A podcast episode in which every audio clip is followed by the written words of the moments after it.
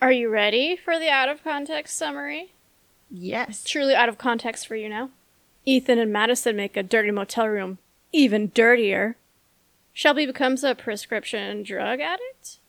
And Madison's butt, yes, because it is its own character, almost turns into a rump roast.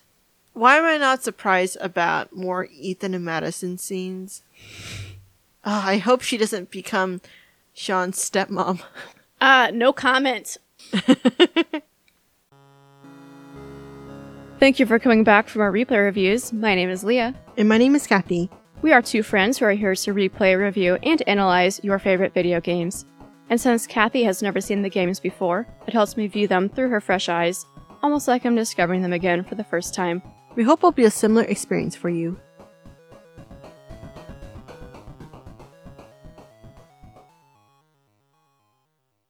There's a lot to discuss right out of the gate on this one. Oh my gosh. Madison. She only knew Ethan, I think, less than four days. In terms of the duration spent together, probably less than 24 hours, I would say. Yes. Okay.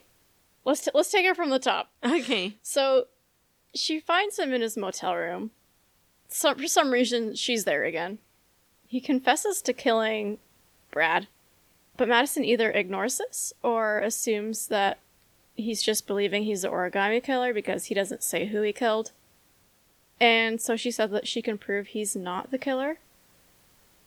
But do you think she knows that he killed someone? I think she doesn't care. Okay. Because that's my question. Someone says I killed someone, and you just go in for a kiss. I just. Uh, I'm a bit speechless because I'm just. If a man tells you that he is a murderer and yet you still lean in for the kiss, it's also a bit frustrating too on Ethan's end because right before this he says, I have to save my son. Sir, you should be prioritizing how to save your son. Okay, yeah, there's a lot of red flags. The number one, he could be a serial killer. It's looking less likely right now. She acted like she didn't even hear that. Well, she also said that, uh, I know you're not the origami killer. I can prove it, but then proceeds to start making out with him. And I said, didn't you just say that you can prove he's not the killer? So why not show the evidence? Well, especially because he doesn't even know if he's the killer or not. He still thinks he's the killer. And she's not going Right. to tell him the proof?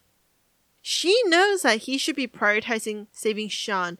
Imagine them sleeping together takes too much time and then a son dies and It's It funny you say that because I have a note that says, he just said, in quotes, saving Shaun is all that matters now. I don't think they have time for this. It's pouring down rain. Shaun is slowly drowning. And also, Ethan's half dead right now. How good is this really going to be? Is it going to be worth it? I don't. Madison is just infatuated with him since day one. She doesn't care if he's limp. God. Okay, taking a step back. They do give you the choice to reject or accept this kiss. I wanted to reject it. I was yelling at Leah, reject it. I know. I thought you were gonna be so mad at me if I rejected it, and that's the No. only reason I accepted it. No, if this was a Majima situation, that's a different answer. But this is not. You know how I felt about Madison and the way they wrote female characters. Not when this I was playing the game. I didn't Oh, know anything true. yet.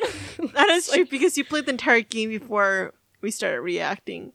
Unfortunately, this this kiss leads to further activities, and they make you control way too much of this. I felt way too involved in this situation. I was way too close to what was happening. With them breathing down your neck. And then the controls for taking off the clothing. Is it necessary? No, not at all. No. Also, another enormous issue, probably second to they should be saving Shaun. There's a bed two inches away from them. They're so close to it that they're they're touching it, they're bumping into it. But no, let's stay on the motel room floor. Disgusting. Disgusting. Ethan then wakes up in the bed, so at least they didn't sleep on the floor. He opens up the last origami figure, which reads, The last letters, the 961 Rainbow Lane. And he's getting ready to leave and he says something like, clean break, I better get out of here. Was he just gonna dine and dash her? He was just gonna leave.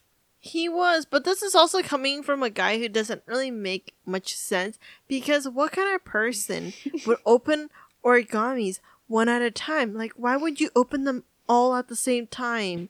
Sorry, I'm just imagining you like as his doctor. What's the diagnosis? Uh, he doesn't make much sense.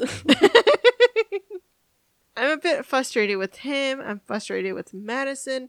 There's a lot of things about the scheme so far and the characters that are making me a bit cranky. but as he's getting ready to leave, he knocks some items out of Madison's coat pocket. One of them is a camera, which includes a, very disturbing picture of Ethan sleeping. It also contains a notepad. And this is when Ethan figures out that she is a journalist. She tries to explain herself. And then, okay, so she says that she wants to be with him. And again, how do you know that already? She's never even met the kid yet. Well, this is where I expected you to again get mad at me, but I was like, I already accepted the kiss. I'm gonna reject her here because I don't like this. I think she's being dumb. I'm glad you rejected it because I was yelling at you to reject it too. Yeah, because he's right. She took advantage of him, and he can't trust her anymore. Do you believe her?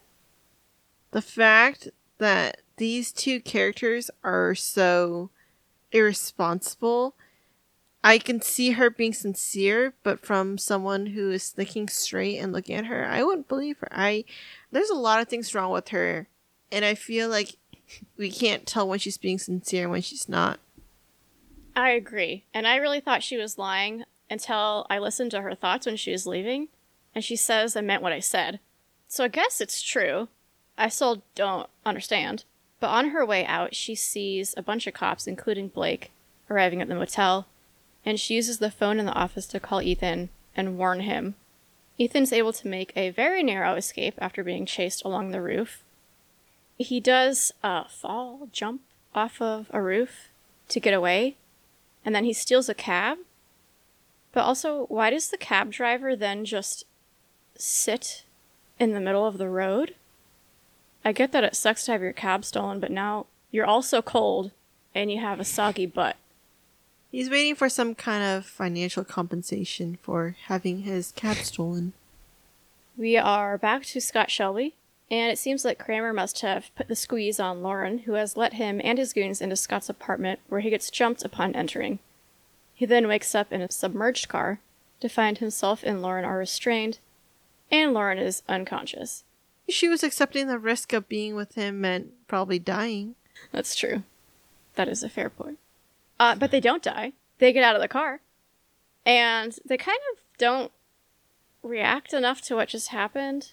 I guess they're just in shock. Anyway, Scott asks if he can borrow Lauren's car because he's going to go settle some scores. He, he shows up with a bang at the Kramer mansion. He drove Lauren's car through the wall. It's probably totaled. You can't drive that again. That's pretty rude. Doesn't he have his own car? I I, th- I thought so.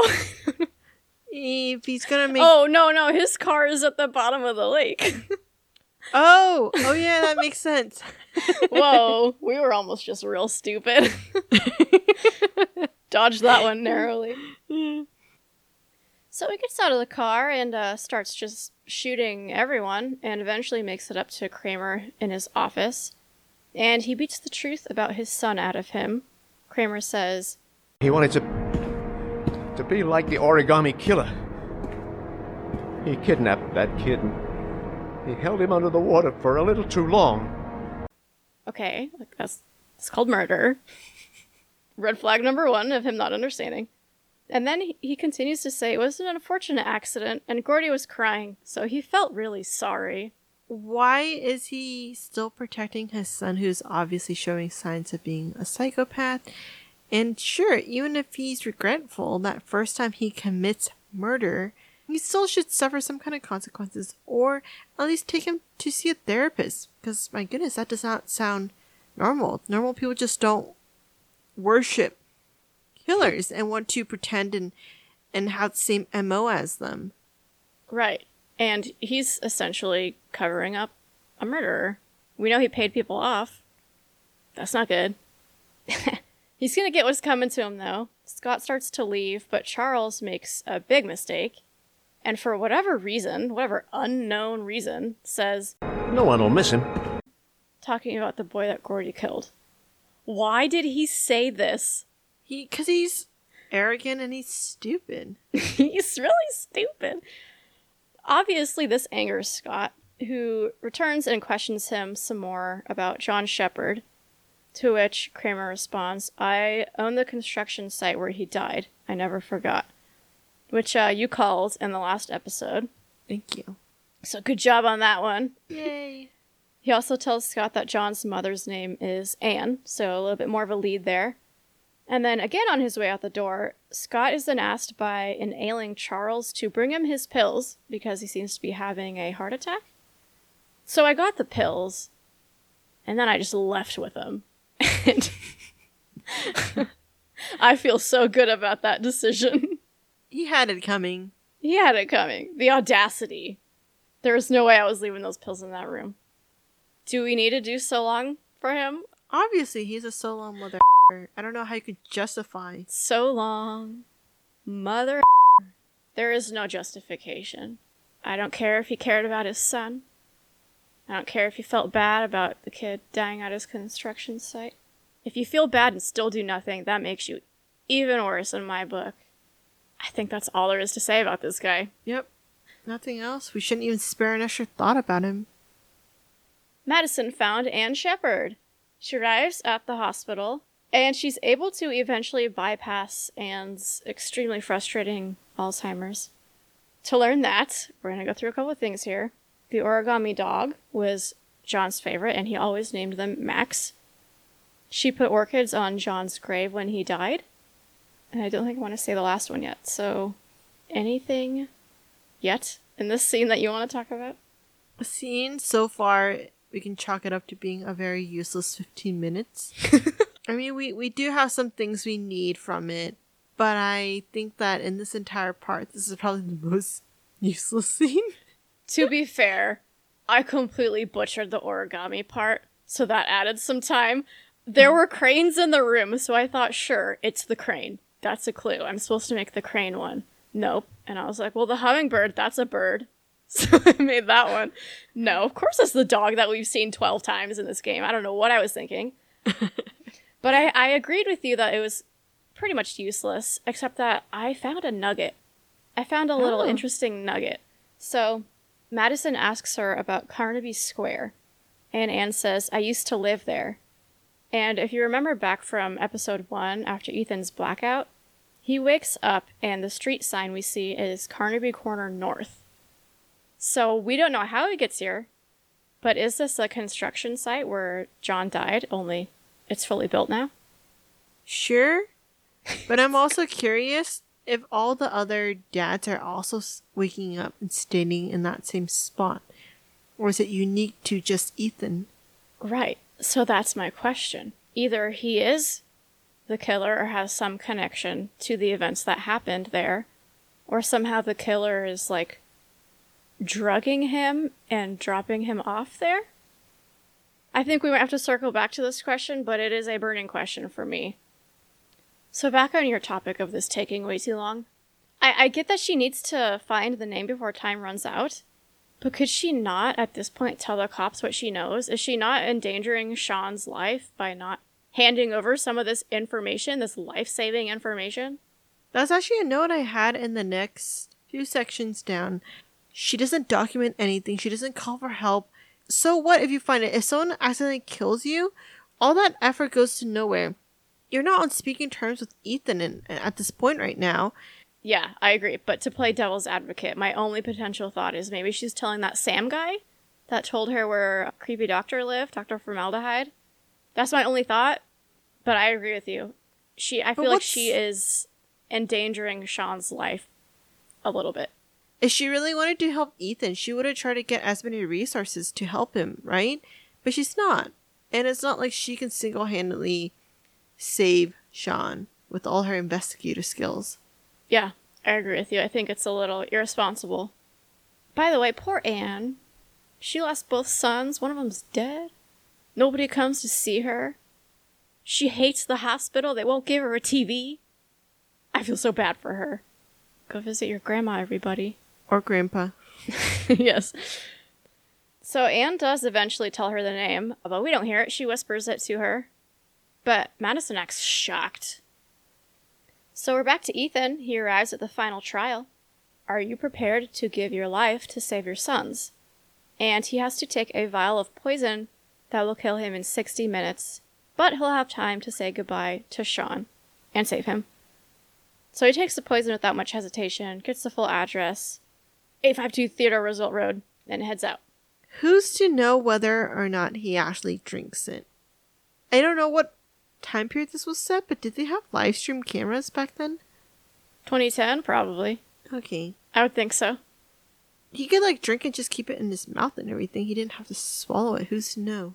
He could have at least tried something. But maybe it's just too risky if you get caught. I don't know. Fair point, though. But at the same time, he kind of wouldn't care because he did murder someone. Hello, are we forgetting that? He also is a murderer. So even if he died saving his son, and if his son survives and he dies, that's fine because probably a lifetime sentence. It's true. Definitely premeditated. And now we're back to Norman. He's very frustrated going over the evidence when Blake enters into his office and tries to kick him out, saying that they have their killer. But Norman is adamant that Ethan is not their guy. We finally see Jayden snap. He's progressed from the throat grab of the, uh, I don't know if he grabbed his throat, but at least a shirt of the goon at the nightclub. So he shouts, You are a. And then I just wrote play audio, so I don't remember the quote, but we'll play it. You are an unbalanced, psychopathic asshole. And this is the first time that we've seen Blake not really get affected by Jayden jabbing at him. Is it because he got to Jayden by making him scream?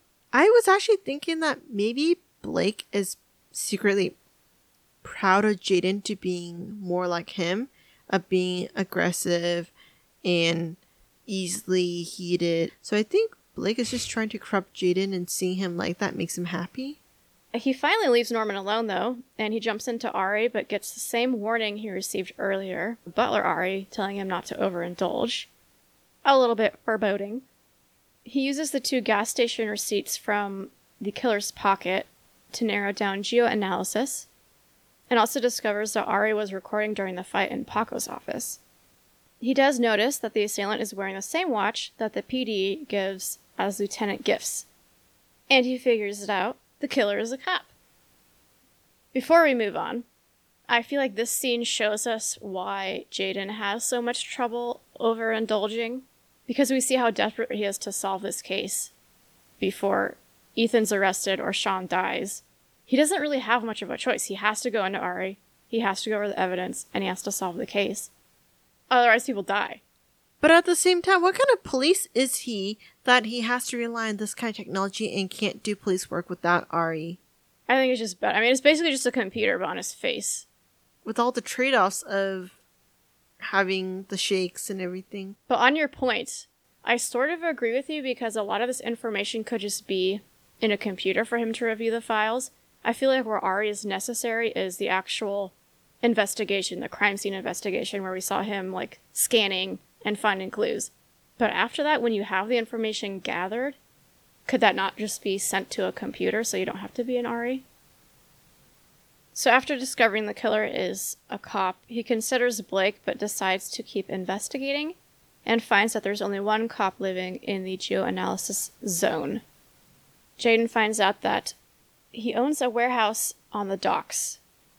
So he heads out. Anything else in scene five? Nope. We now see Scott Shelby and Lauren at a train station, and he's sending her away, presumably to keep her safe. And they didn't give me an option this time, Kathy. They were forced to kiss, and I have to say, Lauren did not look very into it. She looks like a dead fish. She stood there like a piece of plywood, arms on her side. We then see a flashback to the drowning. John's brother is trying to get their dad to help, but he refuses and is just a giant. The brother runs back, and as John dies, he says, Don't forget about my Scotty. And we have finally revealed the killer, Scott Shelby. And we then see him modern day destroying evidence that he has collected from his victim's parents. Before we move on, I had a question. So, little boy Scott in the flashbacks, when he runs, he does this like, shh. Uh-huh. Do you think that's has to do with asthma? Do you think that's a clue? That's such a good point. But at the same time, do you think that he was faking his asthma because he's never had that attack afterwards after shooting all the people and that kind of exercise that would have prompted him to have an asthma attack? And so my question is that do you really think that he has asthma? I do because we saw him buy an inhaler and we also find a couple around his apartment. So I think he does have asthma. I do agree that he probably needed a puff after everything that happened. Maybe we just didn't see it. And I'm wondering if this huffing and puffing is a clue to people who understand asthma better of who this little boy is before I find out. Mm-hmm. And they freaking made them go through a Titanic situation by grabbing his hand and then letting go. I have never seen Titanic. Oh my god, Leah. We need to And I don't feel bad about it. It is a very long movie. I will. I will say it kind of traumatized me. I watched that when I was a, was way too young to watch it. There's nudity in it, Kathy. Even I know that. How old were you? I- When did I watch it? It was on TV, so I think they blurred it or Ah. something, or they cut it out. That makes sense. So it appears Ann did give Madison the correct name because she has tracked Shelby down as the killer and arrives at his place to search for Shaun's location. Things get dicey, but before we get there, she figures out that he used to be a cop, and that's why children trusted him. And then she finds the secret room where he grows orchids, mixes origamis, and types up his letters. There's also a live stream of Shaun slowly drowning. But also, on this computer, the password is Max? Really? Max, three letters? That's your password? How did they even allow him to have such a short password? How is it just three letters? I don't. After the insane, complicated scenarios this guy creates, his password is Max. and we're talking about a guy who crawled through small little vents or little the pretty much tubes sprinkled shattered glass all the way down the pathway and he has a password named max who would have thought It shocks me. I find it shocking. But anyway, Scott catches her, locks her in the secret room, and sets the place on fire. He also left a propane can in the apartment, just for fun. Madison is able to escape just before the explosion, and we we noticed something. She's in the building, running down the stairs. She doesn't warn anybody that there's about to be a massive explosion. what a great journalist and a great person huh Could just yell fire. right? And the thing is that she has been so incredibly nosy, but doesn't warn anyone, and she's just so reckless. She doesn't tell anyone anything. It is just very frustrating. Like the moment she knows Shelby is a killer, why didn't she warn anyone? I know.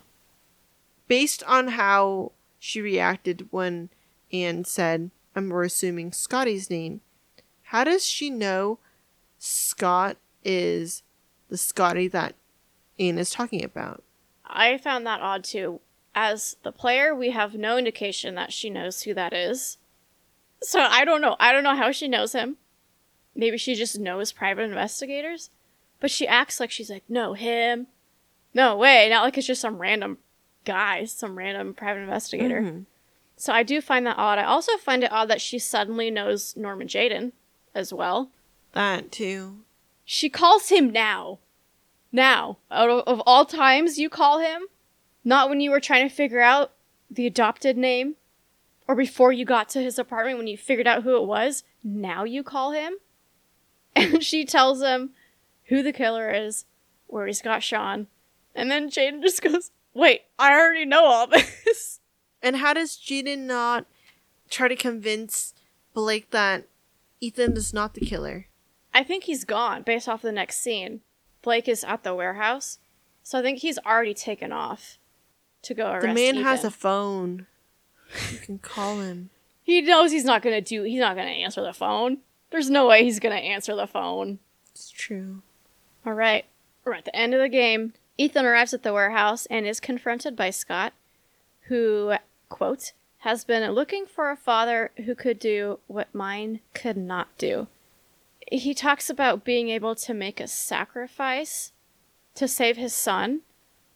But his dad, Shelby's dad, didn't need to make a sacrifice to save John. All he had to do was stand up and walk a few meters in a direction and pull his kid out of there. What sacrifice does that require?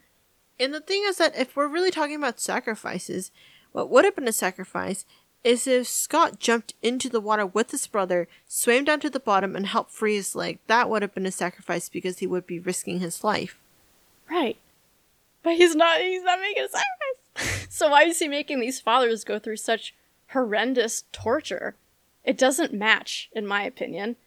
Honestly, in giving some thought about this afterwards too, I low key feel like they were just scrambling to get an ending in and, and justifying. I feel like the, later we'll talk about some of the loose ends, but here, I feel like they're just trying to figure out a reason to justify him killing people. There's like one piece missing. It's like mm-hmm. they were choosing between the theory of Ethan testing himself, which is a good theory, and then just letting a kid drown. Like there's no there's no connection between those two things. It's like they wanted that theory, but they wanted the reasoning for it to be a father needs to make a sacrifice. But what happened back in time didn't really require a sacrifice. So I think that's the disconnect. Mm-hmm. I don't know if that made any sense, but I'll cut it to try to make sense. He also remembered Ethan from the mall incident where Jason died. He saw him dive in front of the car, and that's why he targeted him. But what about all the other kids? How does he choose his targets? So here's what I think. So we know from the newspaper article in part one at Ethan's sad apartment that the origami killer is sort of reappearing. So maybe there's been a bit of a break. And back in time, he's still been searching for the perfect father to test. And then he witnesses Ethan do this. And he's like, oh, I have my next victim. And so that's when he resurfaces as the killer. So is he constantly on the lookout for people to test and people to murder? Yeah, I think so. Why choose to put these boys in a situation where they're drowning similar to his brother and also test the dad? So what's the purpose? So what if they pass? So what if they sacrifice everything that he wished his dad did? What's the end goal of everything, right? But what's Scott trying to get out of it? I think that's the question. And maybe that's something that we'll never know about psychopaths and serial killers. And this is just an immediate response to your question, and we might address this further in the summary. Mm-hmm. But I'm thinking the reason for the test, and he says he wants to, he's been looking for a father who would be able to do what mine could not do. I think maybe he's trying to figure out does that father even exist? And if the answer is no, then maybe that would help him cope with what happened a little bit more. As in, like, his father's not quite the asshole he thought he was. And then if the answer is yes, then he has his answer at least, and that might in some way help him cope a little bit. Shelby continues to say, Do you have any idea how it feels to be a worthless nothing in your father's eyes? Believe me, I suffer just as much as my victims. No. There's no justification for this. But yeah, his dad sucked. But what do you feel about this line? I think it's something that people do when they want to justify their actions. In knowing that they're wrong, they're trying to make it seem like they're right. And I mm-hmm. think part of it might have to do with that their logic itself is a bit wonky. And I think for him, it seems completely logical because his mind is a bit skewed already.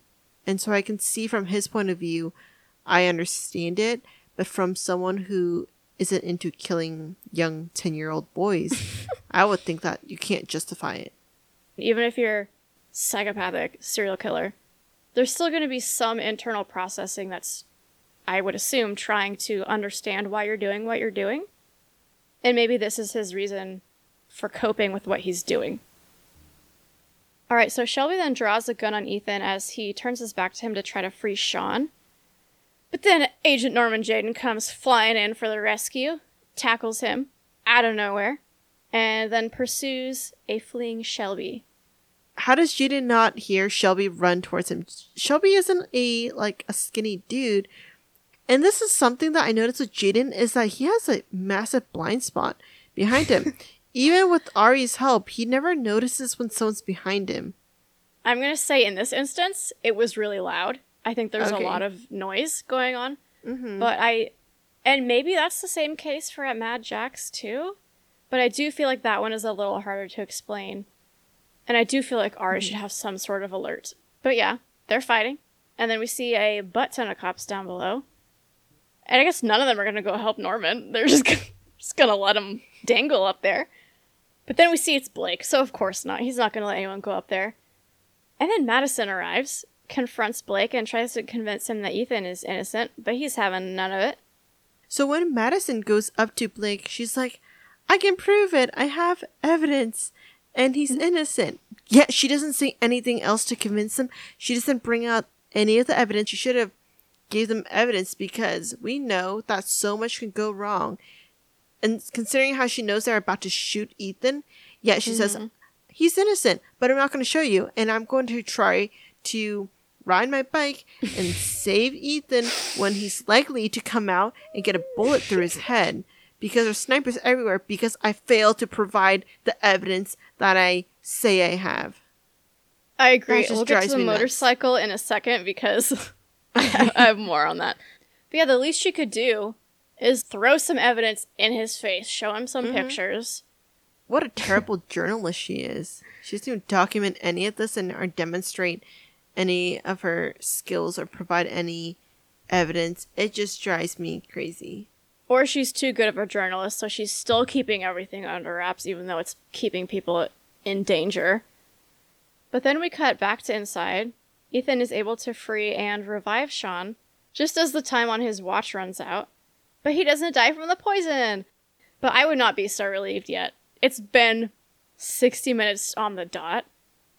You don't know that it's not gonna, like, be two seconds, 60 minutes and two seconds, 61 minutes. I know it could be like a stroke inducing poison and he's just not going to die exactly then. It's going to sneak up on him. he took the 60 the 60 minutes a little too seriously. And why would he even trust a killer? So yeah, the motorcycle. Why? Why does she drive her motorcycle like a madwoman through all the cops?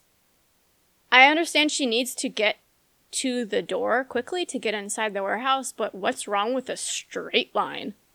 I feel like she's just so cocky and arrogant between watch me ride my bike and weave around you guys and do donuts, and also I don't need to document anything. I can go and save John by himself and do all the investigation without telling a single person, even though it might endanger Shaun. He because I could possibly die and no one would know what's up. You are never gonna let this go. I know. I feel like I'm more heated than the whole Makoto and Majima situation. no. roll, roll the audio file. Yakuza Zero ending. I hate the scene. I hate it so much. Okay, I I do agree with you and admit that I was more pissed that time around. but I just feel like there's so much improvements it could have done with Madison's character. So instead of opting for the straight line option, she swerves around and almost, well, she actually does fall off of her motorcycle, but thankfully near the door, and she runs inside to warn Ethan. And then bam, we're back to Jayden. He sent that TV flying into Shelby's face like it was nothing. It's like he just tossed a playing card. Yes. And why are there not any emergency stops on that machine? So many OSHA violations. He probably took them all off because I guess this is Shelby's place. Some more things are are tossed. A wrench hits Shelby square in the face. Fantastic. Very satisfying to see. And he's about to fall into a grinder, but reaches his hand up and begs Norman for help. Norman decides to pull him up, only to be attacked. We'll just get this out of the way. He gets attacked. But in the struggle, Scott ends up falling into the grinder, and Jayden is unscathed. First of all, Shelby deserved that. I don't think uh, you disagree. Second of all, let's talk about this parallelism between John's death and Shelby's death. It feels almost like Jayden kind of completes the circle because we had John asking for help, but Shelby couldn't offer it. But then he, when he ends up in a situation where he needs someone to help him, someone does help him and pulls him up, but fate says, I don't think so. and he ends up dying anyway, falling into the same pit that he would have fallen into, whether or not Jayden pulled him up. And I feel like the just like the circle closes here somehow, but I can't quite form the the thought. I think part of it is the karma that I I well okay, before we even get there, we, we got to recognize two things. Is that one, this is about age that Scott wasn't able to help save his brother due to his age and his capabilities and everything. Mm-hmm. And yet this current present moment Jayden is a full grown adult with FBI training, so I feel like it's really difficult to compare them. But the full circle part comes in with karma because Scott let that ruin him, because he chose to continue hurting other kids, and because he's a full grown adult and he still made the conscious decision to put different dads and families through this. I feel like the death of him, of even being saved, still dying, is karma. And it's payback for all the negative actions he did because he should have known better as an adult. And we're not blaming him as a child, but the full grown adult should have been making a better decision. It's not so much about comparing, it's more about the symbolism of it, I mm-hmm. guess. So he's in the same situation that John was in. I don't know if he recognizes it in this moment, but he begs for help as a serial killer to an FBI agent who's hunting him down, and he receives the help. And I feel like in that moment, he has an option, right? You know, he can say, you know, arrest me and accept this help and accept what he's done at the same time. But instead of accepting this option that, like, fate gives him of repenting for what you've done, redeeming yourself for what you've done, he continues to attack his the person who saves him. And so then the universe again is like, I gave you a chance, you didn't take it. You're going in the grinder. I I almost feel like that's that's what happens here is he gets that chance. Jayden gives him that chance to be redeemed, to accept what he did and the consequences of what he's done. But he doesn't take it. And so he's punished for that. I agree with you that he had the chance to redeem himself, but he chose not to. And I think that the bad person in him continued because he'd rather take down Jayden and die with Jayden than to die by himself. And so I think that there is no redeeming, there is no goodness of him left. Mm-hmm. I say that knowing that he could have killed Lauren at any point, but he chose not to. So maybe there is still a hint. But I think ultimately, I don't know if he recognizes that he's a bad person. I think he's not willing to admit it to himself, and I think that's why he tries to justify what he's doing by saying, like, oh, I'm damaged, basically, which you would be. That sucks, but not everyone who has a horrible, horrific event happen to them becomes a serial killer. But I think it's very poetic. It's almost the same shot. We should pull them up side by side for Instagram. Do we need to uh, do a little bit of a so long for Scott Shelby? I think so. As much as I would have loved to see him redeem himself, I think it's ultimately a so long mother. pretty good case for a so long mother. The only thing we can say is like he had it he had it pretty rough. He went through some horrible, horrible things. But we still have choices. and he made some pretty bad ones. And then Jayden gave him a chance to redeem himself, and he refused. So I think this is the first time where someone pretty much chose to go out a mother. We now see the, the epilogue, the aftermath of all these events. First of all, Shaun is alive and well. He and Ethan get a new apartment. Ethan gets the credit he deserves for saving his son. They officially ID Shelby as the origami killer. As if there was any question, we do get confirmation here that he is indeed dead. So you said something that hopefully we did not cut in editing, where you said, "Oh, she better not become Shaun's stepmother." Oh, Had I not rejected her after discovering she's a journalist, she would be in this scene with them. are you kidding me? I'm not What? kidding. I'm not kidding. There's no way I was gonna let that happen. I am so glad you rejected it because having her as a stepmom means that one, Ethan isn't in jail for murdering someone, or and two, that she probably continues to keep the murder a secret, and 3 mm-hmm. Shaun's mom is totally okay with this woman being the mom of her child, where the mom chose to have other activities instead of saving Shaun and prioritizing her now stepson's life. And also Ethan totally being okay with Madison using their story and all their trauma to get an award and make profits off of it by writing a book. And so there's a Right. lot to uncover there and unpack. You brought up a good point.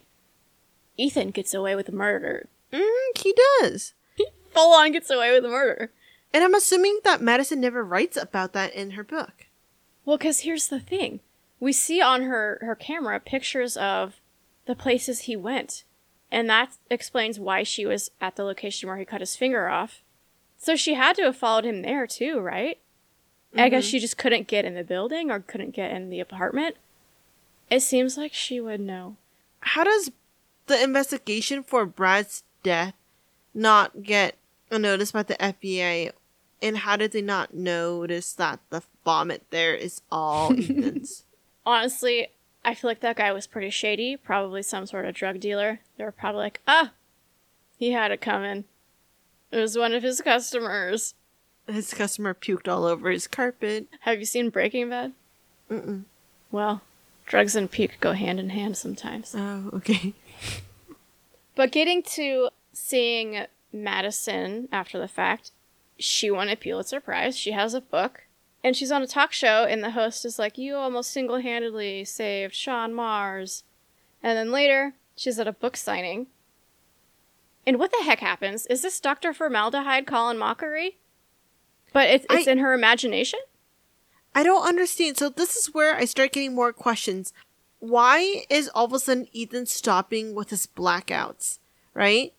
What is up with that? That he had a lot enough to go to see the psychologist, and he's always dreaming about drowning and stuff. We don't address that. We don't address what happens to the psychologist who pretty much misled the FBI, saying that, oh, he dropped this origami.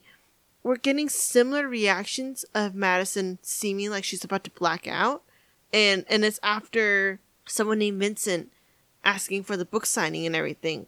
So there's just a lot of confusion when it comes comes to that point. The guy walks up to her and says that his name is Vincent. To me, it really sounds like the doctor, but mm-hmm. the doctor's name is Adrian. But we know from the first time where we get really confused when we're introduced to Madison who is this lady? She's dreaming, right? Like she wakes up from that where it's not a hallucination. So has it just her insomnia gotten worse to the point where she's hallucinating while she's awake and this is what that is? But if that's so, who the heck is Vincent? Because it would make sense if it was a doctor, because that was a traumatic experience. Mm-hmm. Anyway, she looks up and there's no one there. But she is still holding a book though, isn't she? Yeah, she was so convinced this was real that she wrote the name in the book. Well, or is it that Vincent had her sign something and as she was signing it, Vincent just stepped away and just left and disappeared? I don't think I don't see why someone would do that unless it's a hint at a potential sequel. Because he says that you need a more formidable enemy, and so maybe he's got his eye on her and wants to challenge her. But going back to what the the host said about Madison single handedly saving Shaun, did she? Did she save mm. him? Because Jayden gets there first. And also, she's not the one doing CPR on Shaun. His dad is. All she did was solve it after Jayden, get there after Ethan revived Shaun, and take all the credit. Seriously. we then see Jayden. He's on the same talk show, also gets recognition for his work. And the host also tells him that he saved Shaun Mars single handedly. So who's who saved Shaun Mars, Kathy? Ari continues to drive him down a dark path. He flushes the tripto though. So is this confirmation that the triptocaine is what causes the damage? But how's he going to make it without the triptocaine, though? Right, and that's the question because we see he's in Ari. There's a tank game, and these tanks show up on his desk while he's in Ari. Then he takes off his glasses, and they're still there, and you can see he's confused, tries to take the glasses off, but they're already off. And so the realities are mixing again. I'm pretty sure we can say with a fairly high degree of certainty that this is what the triptocaine fixes, is this commingling of the two realities. If the triptocaine is what hurts him, what happens if this intermixing keeps happening? Does he just go insane? I think he just won't be able to tell what's real, what's not, and where to step and everything, because he'll be essentially blind to the real Yeah. world.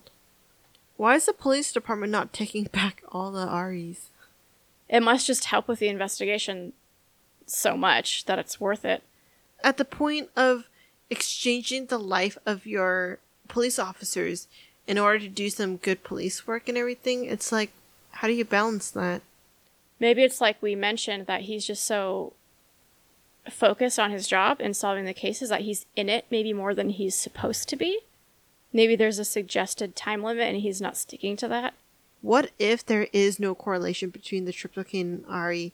That is just a normal drug that he got addicted to, and and he keeps using the drugs, and Ari just happens to be another tool that they're not related. Do you think that maybe that's the case? I think the triptocaine is linked. I think we have enough evidence to mm-hmm. support that it is to dampen the effects of being an Ari. Mm-hmm. But I wouldn't doubt that he's addicted to it. I think the shakes are withdrawals from it. Mm-hmm. I think that he's probably going over the recommended limit because he's committed to his job. But I would love to see answers. I would love to see a game that explains what the heck is going on and what what really happens if you continue to use it too much. I would love to see that. Anything before we get to Lauren? Nope. This poor woman. She's clearly learned the truth and she visits Scott's grave. She gets it the worst in this game. Not only does the man who killed her son kiss her, lie to her, get her to trust him, total her car, biggest victim in the whole game. And it was only because Shelby kept prying that mm-hmm. everything happened. And I can just imagine if she initially ignored him to begin with, she probably would have never been where she is today. But so you're QTE. So last week you got 94.44, and we hope that you were going to increase your score, which you did 94.57. Nice. So 0.13%. Oh man. Something I wanted to say about how unique these controls are in this game. I did better at the QTEs than I did at the normal controls of just walking around, picking things up, opening cupboards. That should never be the case. The QTEs should be the hardest part of the controls in any game that has them. And I think that just so shows you how horrible these hand cramp inducing mechanics are. And I know I'm not alone in this. And same with the camera angles and trying to prompt the controls to to prompt so you can like open a door or something. Yeah, trying to open the, the medicine cabinet in Shelby's bathroom is Madison. I almost threw the controller. Are you feeling better about the ending than some of the other games that we've played? I I would say this is the second to the last game. Not quite satisfied, but it's not going to keep me up at night and texting you in the middle of the night saying that I hate this game. This is this is not that. This game is one of the unique one where I'll accept the ending, but I have so many questions and there's a lot of areas where it could have improved and tie some of those loose ends and Mm-hmm. is it bad that I thought that Shaun should have died considering how long they took to save him? Just a lot of areas where I feel like they could have fleshed it out a bit more and, and did a, do a better job of it. Yeah, it's like they're not plot holes, but there's a lot of like Loose ends. there's a lot of um, makeshift bridges over the plot holes. But how is everything seeing so like yippee at, at the end like Shaun doesn't have any PTSD and and Ethan's happy and free and Madison's earning big banks off her books and getting Pulitzer and and Jayden is getting the recognition. Like how is everything mm-hmm. okay? Like how are their lives Yeah. not destroyed?